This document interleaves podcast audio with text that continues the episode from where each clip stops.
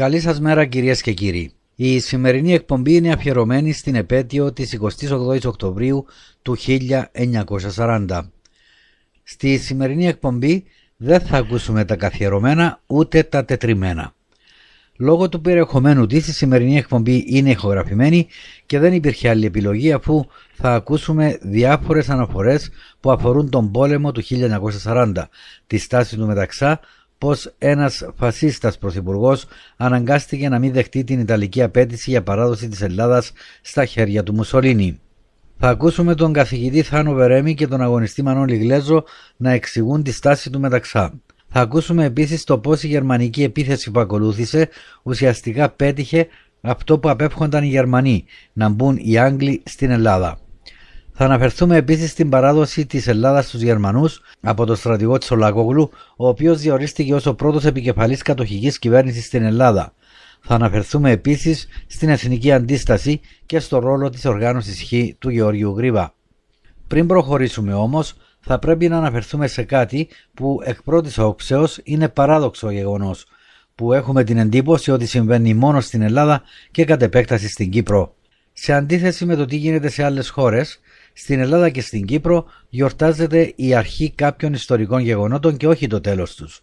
Γιορτάζεται για παράδειγμα η 25η Μαρτίου που θεωρητικά ξεκίνησε η Επανάσταση του 21 αντί το τέλος της Επανάστασης ή η ίδρυση του ελληνικού κράτους. Και αυτό γιατί σύμφωνα με τον Οθωμανολόγο Δημήτρη Σταθακόπουλο, μετά την Επανάσταση ιδρύθηκε το ελληνικό κράτος, το οποίο όμως καταργήθηκε λίγο αργότερα με τη δολοφονία του Καποδίστρια και την επιβολή του Παβαρού Όθωνα ως βασιλιά. Δεν γιορτάζουμε τους απελευθερωτικούς αγώνες του 1912 και 1922 γιατί συνδέονται με δεκαετή πόλεμο, εθνικό διχασμό και το 1922 που στιγματίστηκε με καταστροφή. Το 1944 που αποχώρησαν οι Γερμανοί ομοίως στιγματίστηκε αμέσως με εμφυλιακές παθογένειες πενταετίας διώξεων και παράδοξης συμμαχικής κατοχής. Αντί της 12η Οκτωβρίου του 1944 που ελευθερώθηκε η Αθήνα ή της 30η Οκτωβρίου του 1944 που ελευθερώθηκε η Θεσσαλονίκη, γιορτάζεται η 28η Οκτωβρίου που ξεκίνησε ο πόλεμος. Όπως και στην Κύπρο γιορτάζουμε την 1η Απριλίου του 1955 που ξεκίνησε η ένοπλη προσπάθεια για ένωση της Κύπρου με την Ελλάδα. Όμως επειδή απέτυχε δεν γιορτάζουμε το τέλος της. Υπάρχει όμως ακόμα ένας λόγος για το γιατί γιορτάζεται η 28 Οκτωβρίου τον οποίο εξήγησε ο δημοσιογράφος, συγγραφέας, δοκιμιογράφος και κριτικός κινηματογράφου Βασίλης Ραφαηλίδης γιατί γιορτάζουμε την 28 Οκτωβρίου. Ε, ο πόλεμος αυτός ήταν ένας πόλεμος με μια φιλική παραδοσιακά χώρα, την Ιταλία, η οποία έτυχε εκείνο τον καιρό να είναι φασιστική χώρα. Ένας πόλεμος που δεν ξανά γίνει με αυτή τη χώρα, έτσι. Δεν είναι παραδοσιακός εχθρός της Ελλάδας η Ιταλία, σίγουρα. Ήταν ένας παράλογος πόλεμος από αυτή την άποψη. Ο γιορτασμός λοιπόν αυτού του παραλόγου πολέμου, ιστορικά παραλόγου, άρχισε στη διάρκεια της κατοχή από το ΕΑΜ και να το πούμε καλύτερα από τους κομμουνιστές οι οποίοι θεωρούσαν το δικό τους κίνημα, τη δική τους αντίσταση συνέχεια εκείνου του πολέμου.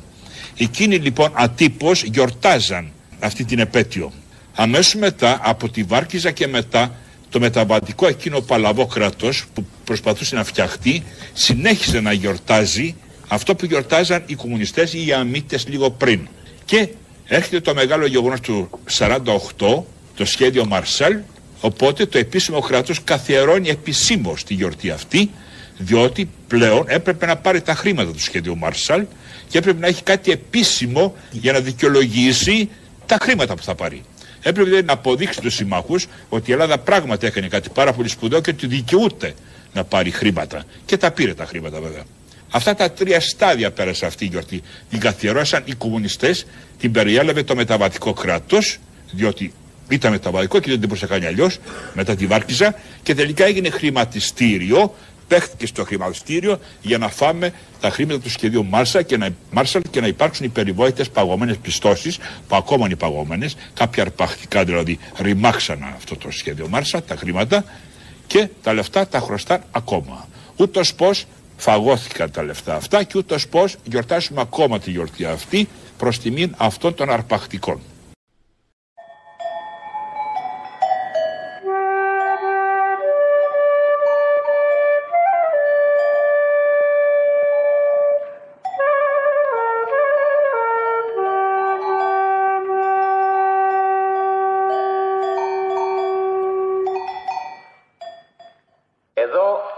Ραδιοφωνικός σταθμός Αθηνών.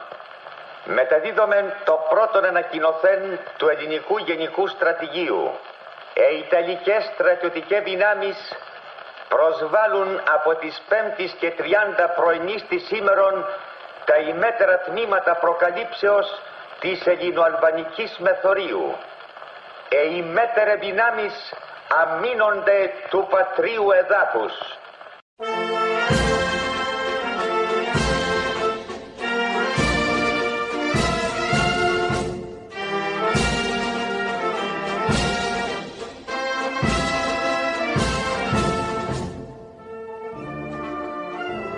Με αυτή τη λιτή ανακοίνωση που αποτελούσε το πρώτο πολεμικό ανακοινωθέν, ο ελληνικός λαός μάθαινε ότι ξεκίνησε ο πόλεμος μεταξύ της Ελλάδας και της Ιταλίας.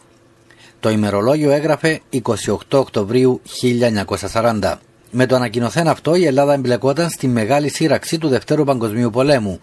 Ένα πόλεμο που θα έγραφε σελίδες δόξας για τον ελληνικό λαό, αλλά παρά τις θυσίες και τα δεινά που υπέστη ο ελληνικός λαός, το αποτέλεσμα δεν ήταν το επιδιωκόμενο.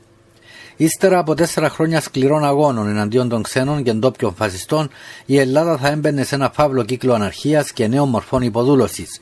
Εμφύλιος, Αμερικανοκρατία, Αγγλοκρατία, δικτατορίες, διωγμοί, εκτελέσεις, δολοφονίες και αποτέλεσμα όλων αυτών η επιβολή της Χούντας του 1967.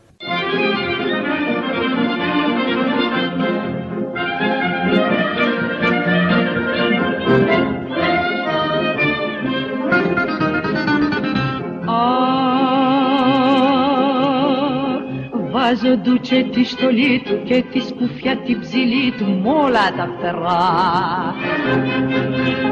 Και μια νύχτα με φεγγάρι την Ελλάδα πάει να πάρει βρε το φουκαρά.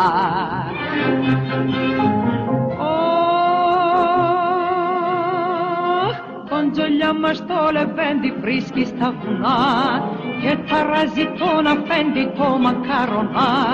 Αχ, τσιανό, θα τρελαθώ τσιανό, με τους τσολιάδες ποιος μου είπε να τα βάνω.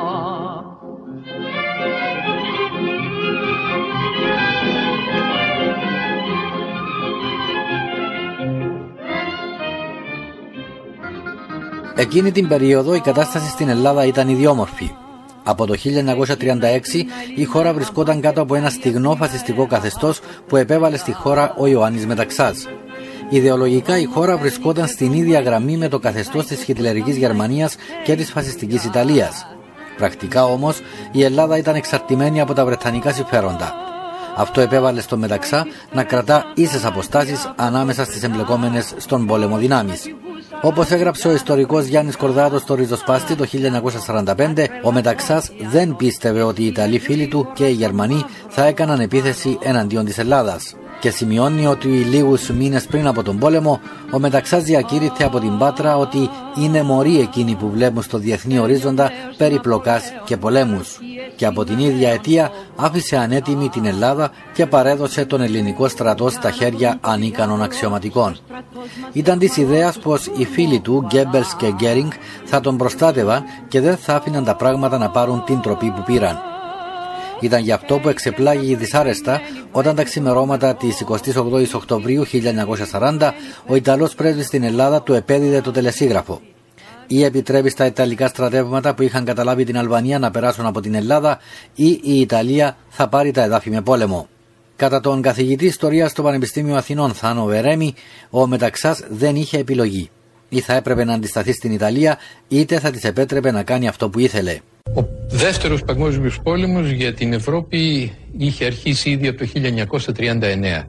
Για την Ελλάδα θα αργήσει λίγο περισσότερο μέσα από προκλήσεις ιταλικές που η κυβέρνηση μεταξά κάνει πως δεν καταλαβαίνει γιατί βέβαια θέλει να αποφύγει αυτή την μοιραία σύγκρουση ωστόσο υπάρχει στιγμή που δεν μπορεί πια να αποφύγει ε, όταν φτάνει στο σπίτι του δικτάτορα το βράδυ της 28ης Οκτωβρίου ο πρέσβης της Ιταλίας και ζητάει την παράδοση ουσιαστικά της Ελλάδος ο Μεταξάς απαντάει πως έχουμε πόλεμο ο Κορδάτος σημειώνει ότι ο Μεταξάς πίστευε ακόμη ότι ο Μουσολίνη δεν θα κατέβαινε πιο κάτω από την Ιταλία, όχι γιατί φοβόταν τους Εγγλέζους, άλλωστε αυτοί δεν υπολογίζονταν τότε, αλλά γιατί στην Ελλάδα υπήρχε φασιστικό καθεστώς.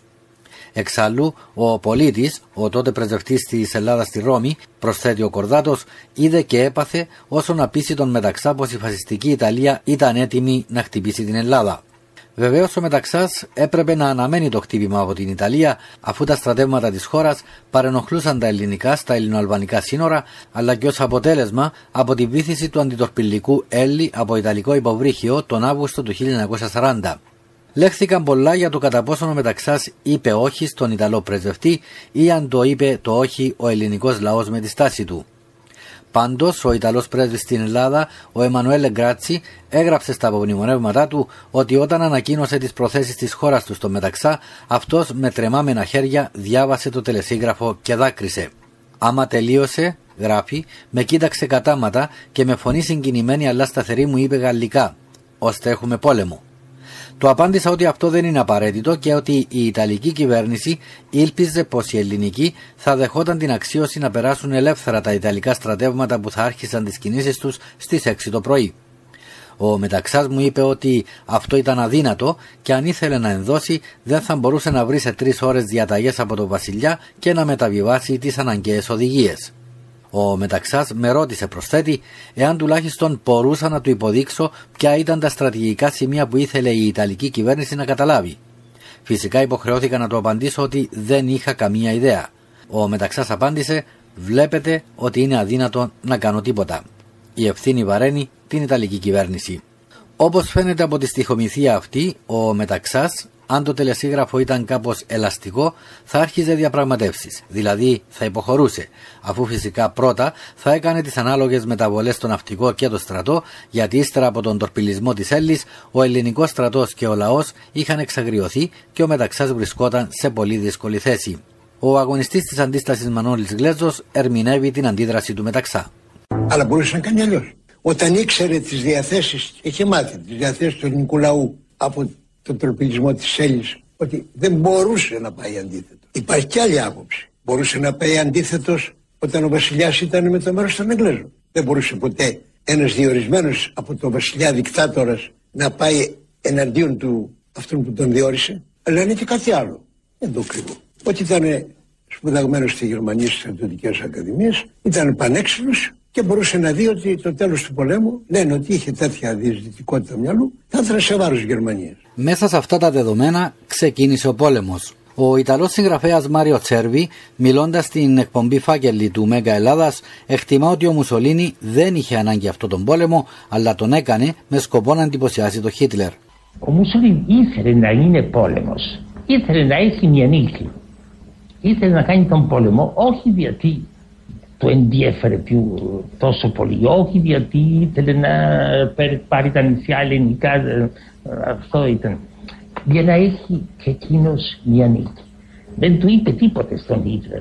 Γιατί ήθελε να του κάνει αυτό το απρόπτο για να δείξει και εγώ είμαι άξιος. Το πρωί της 28ης Οκτωβρίου ο Μεταξάς απευθύνει ένα λιτό διάγγελμα στο λαό.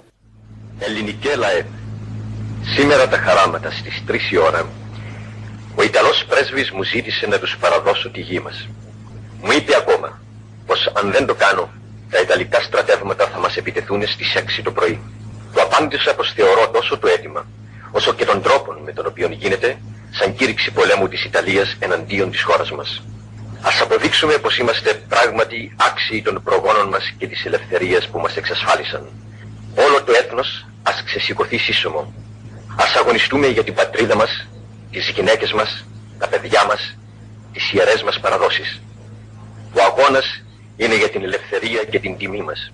Και όπως φαίνεται και από τα ντοκουμέντα της εποχής, ο ελληνικός λαός δέχθηκε με ενθουσιασμό την ενάρξη του πολέμου. Η αντίσταση του ελληνικού στρατού ήταν ανέλπιστα δυναμική, αναγκάζοντας τους Ιταλούς να υποχωρήσουν στο εσωτερικό της Αλβανίας σημειωτέων ότι ήταν η πρώτη νίκη που επιτελούσαν οι δυνάμεις των συμμαχικών δυνάμεων. Στον αντιφασιστικό αγώνα πήρε μέρος σχεδόν ολόκληρος ο ελληνικός λαός ανεξαρτήτου ηλικίας και φύλου.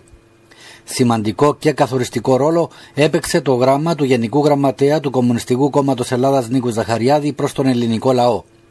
Παρά το γεγονός ότι το καθεστώς Μεταξά κυνήγησε άγρια το Κομμουνιστικό Κόμμα και ο ίδιος ο Ζαχαριάδης βρισκόταν στις φυλακές της Κέρκυρας, βρήκε τη δύναμη και κάλεσε το λαός σε αντίσταση μαζί με τις κυβερνητικές δυνάμεις υπό τον Ιωάννη Μεταξά.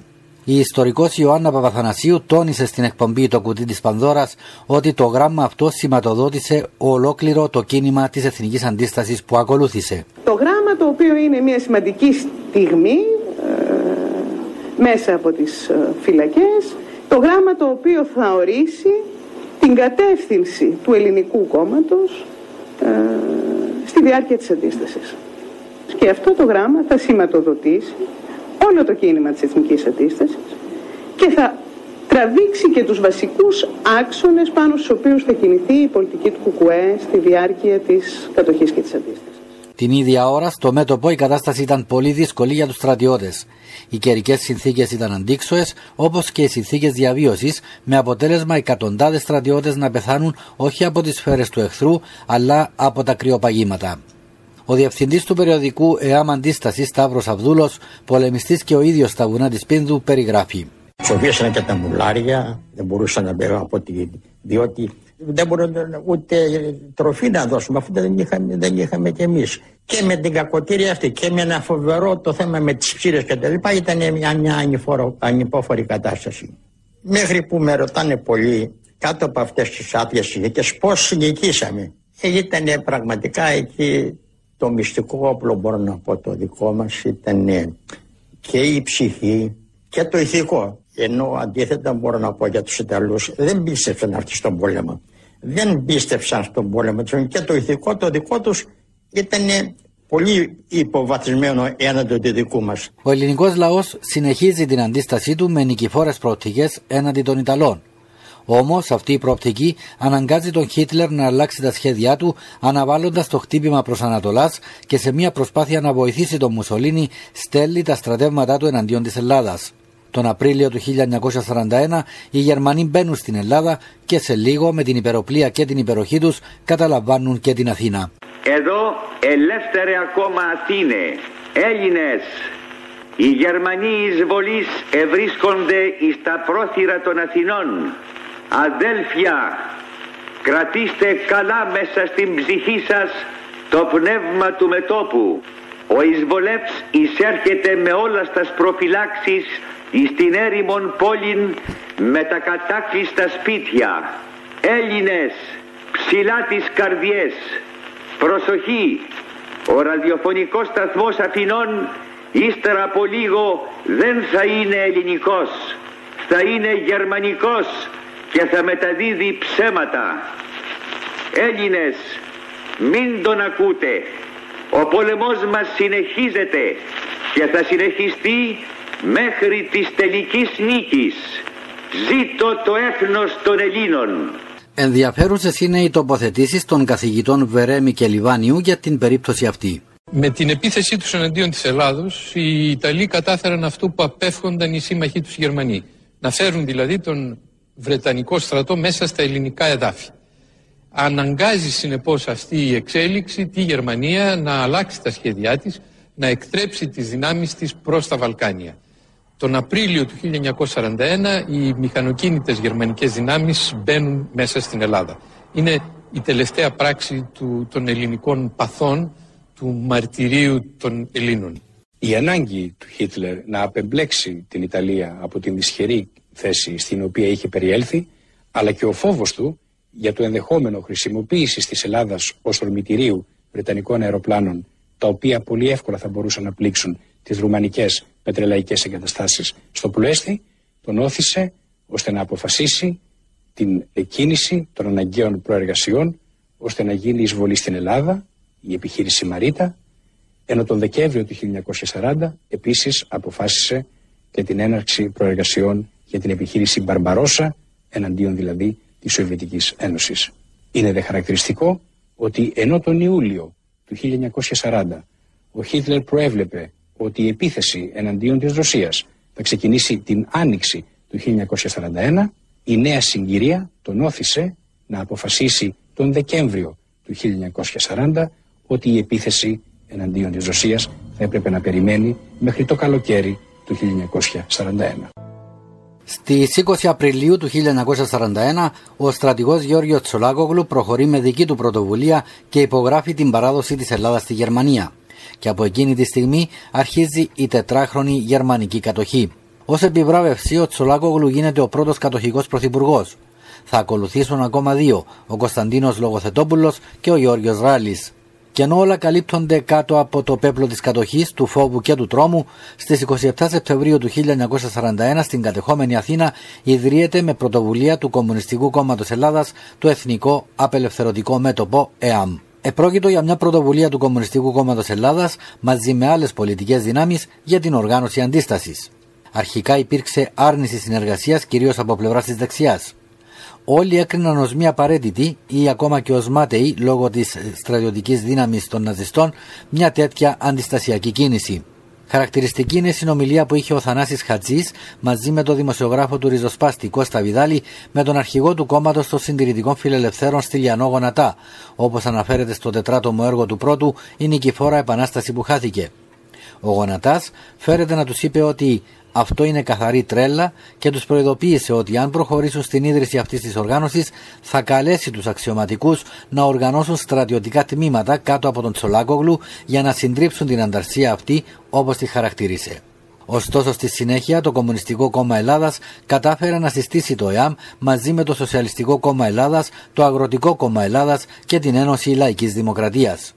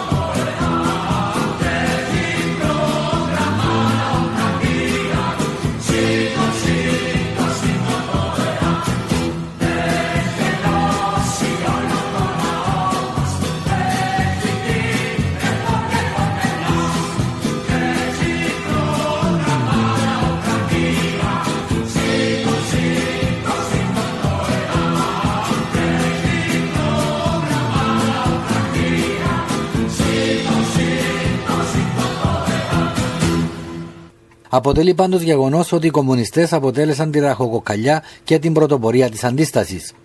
Και αυτή η στάση τους ενέπνευσε μεγάλη μερίδα Ελλήνων, μεταξύ των οποίων και τον Μίκη Θεοδωράκη, ο οποίος νεαρός τότε κατατάχθηκε στο ΕΑΜ. Σημειώνουμε την αναφορά του Μίκη ότι από πλευράς δεξιάς και του πατέρα του, που ήταν έφεδρος αξιωματικός, δεν άκουγε τίποτε περί διοργάνωσης αντίστασης. Διψούσα τότε για να πάω, ας πούμε, να πολεμήσω εναντίον των Ιταλών. Ο Μεταξά είπε όχι. Η κυβέρνηση είπε όχι. Μαζί κι εγώ. Μετά περίμενα να βγουν, είχαμε στο σπίτι μας ένα ταγματάρχη από την Αλβανία. Δεν έλεγε αντίσταση. Ο πατέρας μου δεν έλεγε αντίσταση. Έλεγε θα τα βγάλουμε κλπ. Ξαφνικά βλέπω ας πούμε ένα κομμουνιστή να λέει, να λέει αντίσταση. Πάλεψα πολύ γι' αυτό. Και όταν του είδα λοιπόν στη διαδήλωση να βγαίνουν πρώτοι, να τρώνε ξύλο πρώτοι και μέσα στη φυλακή, τότε λέω κάτι άλλο είναι. Πήγα λοιπόν με αυτούς με το ΕΑΜ, με τους κομμουνιστές, γιατί αυτοί ήταν πρωτοπόροι για να ελευθερωθεί η πατρίδα. Το ΕΑΜ και στη συνέχεια ο Ελλάς θα καταξιωθούν στη συνείδηση του κόσμου και θα αποτελέσουν τα πιο μαζικά κινήματα, ένοπλα και πολιτικά της ελληνικής αντίστασης, όπως σημειώνει ο καθηγητής του Πανεπιστημίου Αθηνών Ηλίας Νικολακόπουλος. Η ενδυνάμωση του ΕΑΜ πραγματοποιήθηκε κυρίως τον πρώτο χειμώνα, εκείνο το φοβερό χειμώνα της πείνας. Δηλαδή αυτό που έδωσε το πρώτο έναυσμα στο ΕΑΜ και το έφερε στην πρωτοπορία του αντιστασιακού αγώνα ήταν ότι ασχολήθηκε πρώτιστα με τα καθημερινά προβλήματα που αντιμετώπιζαν στις φοβερές συνθήκες της κατοχής ο κόσμος. Ξέρουμε για τους χιλιάδες, δεκάδες χιλιάδες νεκρούς, ιδιαίτερα στις μεγάλες πόλεις και ακόμη περισσότερο στην Αθήνα. Παράλληλα με το ΕΑΜ και τον ΕΛΑΣ ιδρύθηκαν και άλλες αντιστασιακές οργανώσεις από την πλευρά της δεξιάς. Αξιόλογη δράση σημείωσε ο ΕΔΕΣ, αν και τμήματα του είχαν συνεργαστεί κατά καιρούς με τους Γερμανούς κατακτητές. Σημειωτέων ότι ο πρωτοκαπετάνιος του Ελλάς Άρης Βελουχιώτης και ο αρχηγός του ΕΔΕΣ Ναπολέοντας Ζέρβας ήταν πρώτα ξαδέλφια. Ο Μανώρης Γλέζος κατέγραψε συνολικά πάνω από 300 τέτοιες οργανώσεις. Αυτή ήταν η λαμπρή σελίδα της ιστορίας της περίοδου εκείνης. Υπήρξε δυστυχώς και η μαύρη, η σκοτεινή πτυχή της. Στελέχη της κυβέρνησης Μεταξά, στρατιωτικοί του καθεστώτος, μέλη του κόμματος του και άλλος κόσμος τάχθηκαν στο πλευρό των Γερμανών κατακτητών. Η κατοχική κυβέρνηση Ράλι δημιούργησε τον Απρίλιο του 1943 τα λεγόμενα τάγματα ασφαλείας με κύριο στόχο το χτύπημα της αντίστασης και ιδιαίτερα των κομμουνιστών. Στόχευαν επίσης στην παρεμπόδιση της επιστροφής του φύλαγκλου Βασιλιά. Ανώτατος διοικητής όλων των ταγμάτων ήταν ο διοικητής των ΕΣΕΣ στην Ελλάδα, Βάλτερ Σίμανα. Τα μέλη των ταγμάτων ορκίζονταν με συγκεκριμένο όρκο που απαιτούσε πίστη στο Χίτλερ. Στην τελευταία παράγραφό του αναφερόταν ότι η παρακοή θα είχε ως αποτέλεσμα την εκτέλεση υπό των γερμανικών δυνάμεων. Είναι χαρακτηριστικό ότι η πρώτη επιχείρηση των ταγμάτων έγινε στις 27 Νοεμβρίου του 1943 και έγινε σε στρατιωτικά νοσοκομεία όπου τα εκκαθάρισαν από κομμουνιστές που νοσηλεύονταν σε αυτά. Στη συνέχεια συμμετείχαν μαζί με γερμανικά στρατεύματα στα μπλοκ που γίνονταν για σύλληψη και εκτέλεση αντιστασιακών. Άλλο καθήκον τους ήταν η φύλαξη των σωρών των αγωνιστών που κρεμούσαν σε δημόσιους χώρους οι Γερμανοί.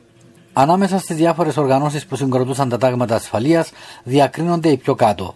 Η ΠΑΟ, ο ΕΔΕΣ Αθήνας, ΕΑΣΑΔ, ΕΕΣ Πούλος, Κισά Μπατζάκ, Μιχαήλ Αγάς, ΕΟΚ, ΡΑΝ και η γνωστή σε όλους Χ.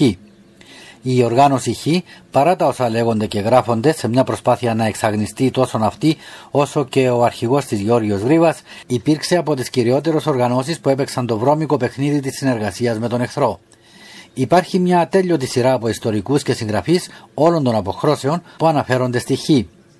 Μετά την κατοχή, η Χ αναγνωρίστηκε ως αντιστασιακή οργάνωση, τη στιγμή που δεν έχει να επιδείξει καμία επίθεση εναντίον των Γερμανών. Οι απολογητές της αρνούνται ότι ο Γρήβα υπήρξε συνεργάτης των Γερμανών. Μια σειρά από πηγές όμως τους διαψεύδουν κατηγορηματικά. Η σχέση του Γρήβα με τους Γερμανούς κατακτητές ξεκίνησε από την πρώτη στιγμή. Όπως γράφει ο επίσημος βιογράφος του, ο Λεωνίδας Λεωνίδου, ανοίγουν εισαγωγικά την άνοιξη του 1941 η κυβέρνηση Τσολάκογλου, φυσικά κάτω από τις οδηγίες των Γερμανών που επιθυμούσαν να ελέγχουν τις κινήσεις των Ελλήνων αξιωματικών, οργάνωσε διάφορες βοηθητικές υπηρεσίες και τοποθέτησε πολλούς από αυτούς τους αξιωματικούς. Μία από αυτές ήταν η Υπηρεσία Στρατιωτικών Αρχείων, Διευθυντής της υπηρεσίας αυτής διορίστηκε ο αντισυνταγματάρχης Γεωργίος Γρήβα και είχε τα γραφεία του στην οδό Πανεπιστημίου αριθμός 31. Κλείνονται εισαγωγικά. Και πιο κάτω, εισαγωγικά, στον αντισυνταγματάρχη Γρήβα ανατέθηκε το ξεκαθάρισμα των στρατιωτικών αρχείων του ελληνικού στρατού και η έκδοση των σχετικών πιστοποιητικών σε στρατιωτικούς με τις οικογένειές τους. Κλείνονται εισαγωγικά προσθέτει ο ερευνητής και δημοσιογράφος Γιώργος Λεονταρίδης σε συνέντευξη που παραχώρησε στο σταθμό μας. Αυτό το γραφείο ήταν υπό την άμεση εποπτεία των γερμανικών αργών κατοχής. Δεν ήταν δυνατόν να λειτουργεί ένα γραφείο τέτοιο το αυτό το οποίο να μην ήταν υπό τον έλεγχο των γερμανικών αργών. Το ότι ε, υπηρετούσε σε αυτό το γραφείο ο Γρίβας χωρίς να λέμε πολύ μεγάλα λόγια, ε, αφήνει τεράστια ερωτηματικά ή μάλλον για να το πω με την πιο ήπια έκφραση για τον ρόλο που έπαιξε στη συγκεκριμένη εκείνη θέση. Αξίζει επίσης να σημειωθεί ότι τα προαναφερόμενα επιβεβαιώνονται και από τον Όμηρο Παπαδόπουλο, στέλεχος της Χ, στενός συνεργάτη και υπασπιστή του Γρήβα, σε συνέντευξή του στην εφημερίδα Σημερινή στις 4 Δευτέρου του 1990. Ο Παπαδόπουλος, περιγράφοντας με λεπτομέρεια την πρώτη του συνάντηση με τον Γρήβα στα γραφεία που τον διόρισαν οι Γερμανοί, αναφέρει ότι φοβόταν να το αποκαλύψει ότι ήταν ο Κύπριος, επειδή τότε τους Κύπριους οι Γερμανοί τους είχαν στιγματισμένους ως συνεργάτες των Άγγλων και επειδή ο ίδιος ο Παπαδόπουλος δεν ήξερε ποιος ήταν ο Γρήβα, δεν ήθελε να το αποκαλύψει την καταγωγή του. Όταν προσθέτει, είδε ότι επέμενε ο Γρήβα και ότι μάλιστα θύμωσε, ο Παπαδόπουλος του είπε: Ε, ωραία τότε. Είμαι από την Κύπρο. Πες το στους Γερμανούς να με συλλάβουν. Η δράση της είναι σκοτεινή, πάρα πολύ σκοτεινή, διότι όλα τα ακραία στοιχεία, δηλαδή οι δοσύλλογοι συνεργάτες ε, των Γερμανών, χωρίς να παραγνωρίζω ότι υπήρχαν και κάποιοι άνθρωποι οι οποίοι ίσως ε, ενεπλάκησαν με, πιστεύοντας ότι μπαίνουν σε μια οργάνωση που είχε τους στόχους που είχαν τότε όλες οι οργανώσεις ας πούμε στην κατοχή, αλλά η εξέλιξη της πορείας αυτής ε, της οργάνωσης ε, είναι μια μαύρη σελίδα μπορώ να πω. Όχι λίγες φορές, ντυμένοι με γερμανικές στολές ε, άνθρωποι της Χ, έκαναν μπλόκα σε συνοικίες της Αθήνας, έπιασαν πατριώτες, ε, εκτέλεσαν ε, ε, πάρα πολλούς, δολοφονούσαν, βασάνισαν και δεν είναι τυχαίο ότι οι Γερμανοί στα επίσημα έγγραφά τους τη Χ την αποκαλούσαν γκρίχισε Πολιτσάι η Χ συνεργάστηκε πάρα πολύ στενά με τους ταγματασφαλίτες, τους τσολιάδες όπως έλεγαν, που ήταν οι συνεργάτες των Γερμανών και των ΕΣΕΣ. Και βλέπουμε, καταλήγουμε στο τέλος ότι όλοι αυτοί που δρούσαν σε αυτές τις οργανώσεις, είτε Χ, είτε με τάγματα ασφαλείας, ε, όλοι αυτοί, ο, ε, ο πραγματικός αρχηγός τους ήταν ο περιβόητος Σιμάνα, ένας φοβερός βασανιστής, ε, που το όνομά του και μόνο ήταν ο φόβος και ο τρόμος στην κατοχική Αθήνα. Ενδιαφέρουσα είναι και η μαρτυρία του Νίκου Φαρμάκη που υπήρξε βαθμοφόρος στέλεχος της Χ. Μιλώντας στην εκπομπή ρεπορτάζ χωρίς σύνορα της ελληνικής τηλεόρασης, παραδέχθηκε με τον πιο εύκολο τρόπο ότι η Χ δεν έκαμε καμία αντίσταση εναντίον των Γερμανών. Σε έξι μήνες, σε δέκα μήνες η Ελλάδα θα απελευθερούτο. Δεν πήγε θέμα να κάνεις αγώνα εναντίον των Γερμανών αλλά υπήρχε θέμα μετά την αποχώρηση των Γερμανών τι θα γίνει και αυτό ο Γρίβας ήταν πεπισμένος ότι το τι θα γίνει θα είναι η κομμουνιστικοποίηση της Ελλάδος και πρέπει εμείς να το αντιμετωπίσουμε. Όπως αναφέραμε και προηγουμένως, υπάρχουν πολλές αναφορές της τότε εποχής που επιβεβαιώνουν τη συνεργασία της Χ και του Γρίβα με τους Γερμανούς. Για παράδειγμα, ο Άγγλος ταξίαρχος Έντι Μέγερς, αρχηγός της Βρετανικής Αποστολής στα βουνά της Ελλάδας, αναφέρει μεταξύ άλλων ότι ο στρατηγός Πιλιοτόπουλος της ομάδας Χ εργάζεται αποκλειστικά για τον Βασιλιά και θεωρεί ότι ο Ελλάς πρέπει να ξεκαθαριστεί έστω και αν πρόκειται να υποστεί ζημιά η συμμαχική υπόθεση στην Ελλάδα πιστεύει ότι είναι προτιμότερο να αναβληθεί για έξι μήνες ή ένα χρόνο η απελευθέρωση της Ελλάδας παρά να περιέρθει η Ελλάδα κάτω από την κυριαρχία του ΕΑΜ. Οι Χίτες ισχυρίζονται ότι μαζί με άλλες εθνικιστικές οργανώσεις ήταν οι μόνοι πραγματικοί πατριώτες που πολέμησαν τους Γερμανούς αλλά και τους κομμουνιστές κατά τη διάρκεια της κατοχής. Στο βιβλίο τους «Ο άγνωστος πόλεμος της Χ» στη σελίδα 35 αναφέρουν ότι τον Οκτώβριο του 1943 μαζί με τις άλλες οργανώσεις με παρότριση και παρέμβαση του Άγγλου Λοχαγούντων και με την υπογραφή σχετικού πρωτοκόλου πολεμούσαν αποκλειστικά και μόνο τους Γερμανούς. Ωστόσο, στο ίδιο βιβλίο αναφέρεται ότι κατά τη διάρκεια της κατοχής η συνεργασία της Χ με την γερμανοκρατούμενη αστυνομία πόλεων ήταν απολύτως αρμονική. Μάλιστα, στην δίκη των δοσύλλογων, ο επιτελάρχης της Χ, Παντελής Πολύζος, παραδέχεται ότι η ειδική ασφάλεια εφοδίαζε τα μέλη της Χ με ταυτότητές της για να μπορούν να κυκλοφορούν πιο άνετα. Αναφέρει ακόμα ότι μία φορά οι Γερμανοί συνέλαβαν κατά λάθος 10 μέλη της Χ και όταν διαπίστωσαν την ταυτότητά τους τα άφησαν ελεύθερα. Ποτέ αναφέρει, σύμφωνα με τα πρακτικά των δικών, οι Γερμανοί δεν ενόχλησαν μέλη της Χ εκτός και αν αυτό έγινε από λάθος. Πέραν τούτων, αν κάποιος διαβάσει το συγκεκριμένο βιβλιαράκι, θα διαπιστώσει ότι πουθενά δεν αναφέρεται στο και ένα πλήγμα της οργάνωσης εναντίον των Γερμανών. Περιγράφονται συνεχώς χτυπήματα κατά των κομμουνιστών με τη βοήθεια μάλιστα και του μηχανοκίνητου τάγματος του Μπουραντά που δρούσε κατά τη διάρκεια της κατοχής στην Αθήνα.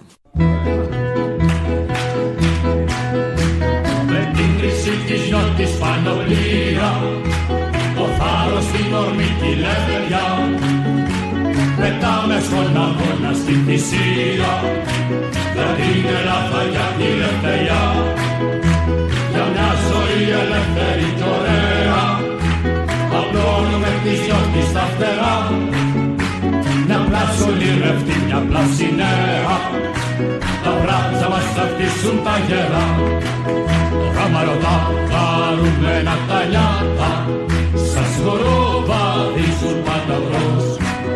Λέω ζωή και θέλει συγκρομάτα Και γίνεται το πέρας χορόβα όλο Καμαρωτά χαρούμενα τα νιάτα Σας βαδίζουν πάντα μπρος.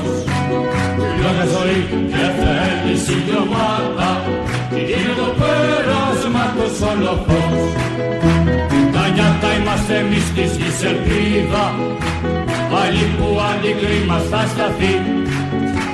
Μελίσσα από την κάθε μια πατρίδα Κοινάμε να λυτρώσουμε τη γη. Για μια ζωή ελεύθερη κι ωραία.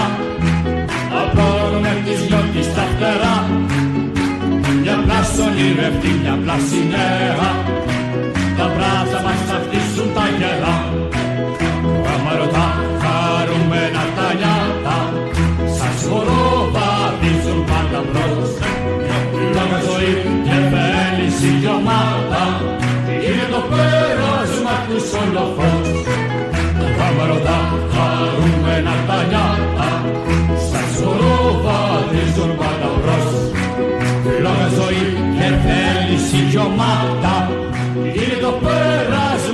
Sonderfaust.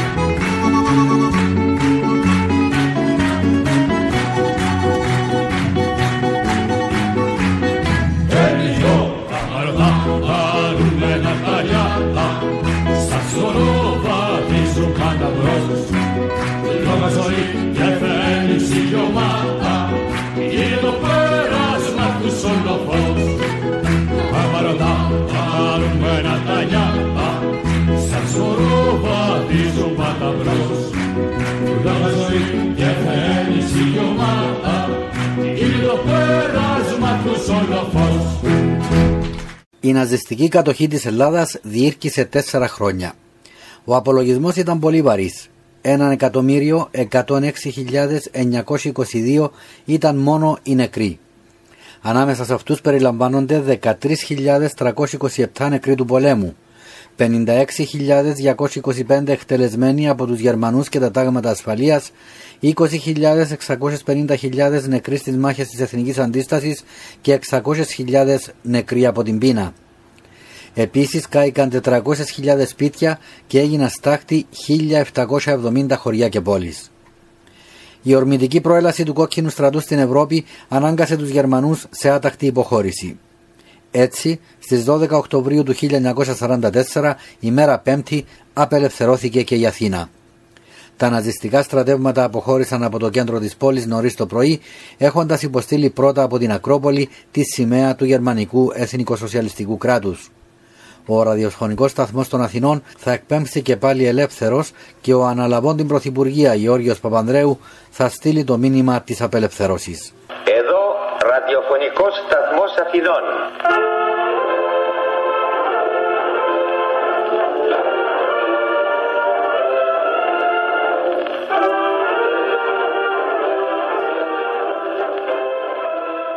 Αναγγέλωμεν εις των ελληνικών λαών ότι οι Αθήνες στέλνουν τον πρώτο ελεύθερο χαιρετισμό. Σας μιλούν ε, ελεύθερε Αθήνε. Αναγγέλωμεν εις τον κόσμο ολόκληρον ότι οι Αθήνε ελευθερώθηκαν. This is Athens. This is Athens. It is Athens calling. You will hear again the free voice of Greece. Ασπαζόμεθα την ιερά αναγή της ελευθέρας πατρίδος. Οι βάρβαροι αφού ευεβήλωσαν, επιρπόλησαν και εδίωσαν επί τρία και η μισή έτη πιεζόμενοι πλέον από την συμμαχική νίκη και την εθνική μας αντίσταση τρέπονται εις φυγή. Και η Κιάνο Λευκός κυματίζει μόνη εις την Ακρόπολη. Από τα βάθη της ιστορίας οι ελληνικοί αιώνες πανηγυρίζουν την επάνωδο της ελευθερίας εις την αρχαία πατρίδα της και στεφανώνουν την γενεάν μας. Στις 18 Οκτωβρίου εγκαταστάθηκε στην πρωτεύουσα η κυβέρνηση Εθνικής Ενότητας του Γιώργιου Παπανδρέου, η οποία όμως θα είχε άδοξο τέλος. Η άρνηση του ΕΑΜ να αποδεχθεί την απέτηση του Παπανδρέου για πλήρη αφοπλισμό του Ελλάς θα οδηγήσει σε αποχώρηση των αριστερών υπουργών. Η επίθεση στις 3 Δεκεμβρίου από την αστυνομία εναντίον διαδήλωσης του ΕΑΜ στο Σύνταγμα θα σηματοδοτήσει την περίοδο του τετράχρονου εφηλίου πολέμου στην Ελλάδα.